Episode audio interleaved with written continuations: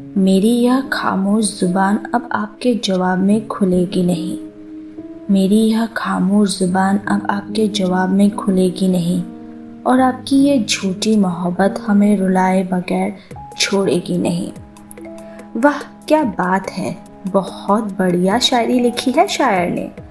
अगर आप अपने दोस्त या फिर चहीते इंसान से नाराज़ हो तो आपका दिल कुछ देर के लिए खामोश ही रहना चाहता है ना दोस्तों।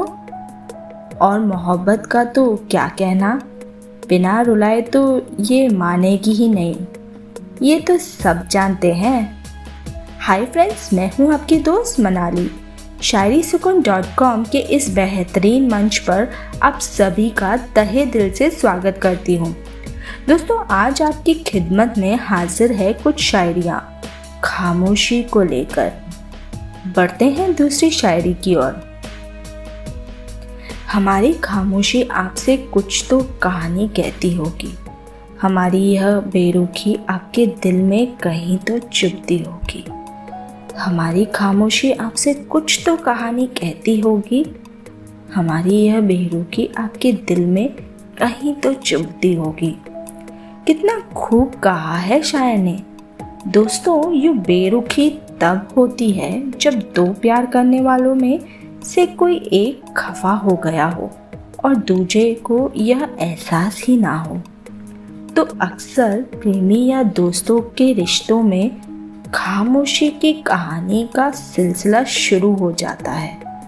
सच माने दोस्तों यह बेरुखी जो है ना, वह दिल में बहुत चुभती है। खो गए किसके ख्यालों में?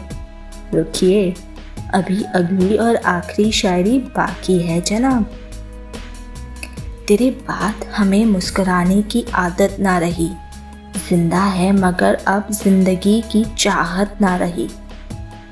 तेरे बाद हमें मुस्कुराने की आदत ना रही, जिंदा है मगर अब जिंदगी की चाहत ना रही। ताकता हूँ रातों को खामोश ज़माने को, मोहब्बतों में अब पहली सी नज़ाकत ना रही। वाह क्या बात है, बहुत ही सुंदर शायरी। सच कहा ना दोस्तों, उसके बाद मुस्कुराने की आदत नहीं रहती, जिंदा है मगर ज़िंदगी जीने की चाहत ही नहीं होती। रात भर खामोश ज़माने के मोहब्बत आपके रहने के बाद भी पहले जैसी नज़ाकत नहीं दिखाती। हाय क्या दर्द बयां किया है शायर ने।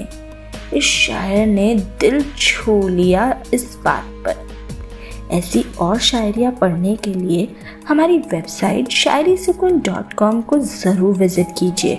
वहाँ पर आपको कई सारी शायरियाँ मिलेंगी और उसी के साथ सुंदर सुंदर इमेजेस भी होंगी, तो उनका लुत्फ़ उठाने के लिए वेबसाइट को विज़िट ज़रूर कीजिए।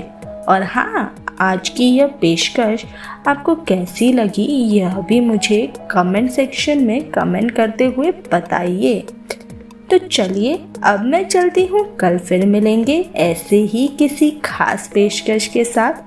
तब तक अपना और अपनों का बहुत सारा ख्याल रखिए। शुक्रिया।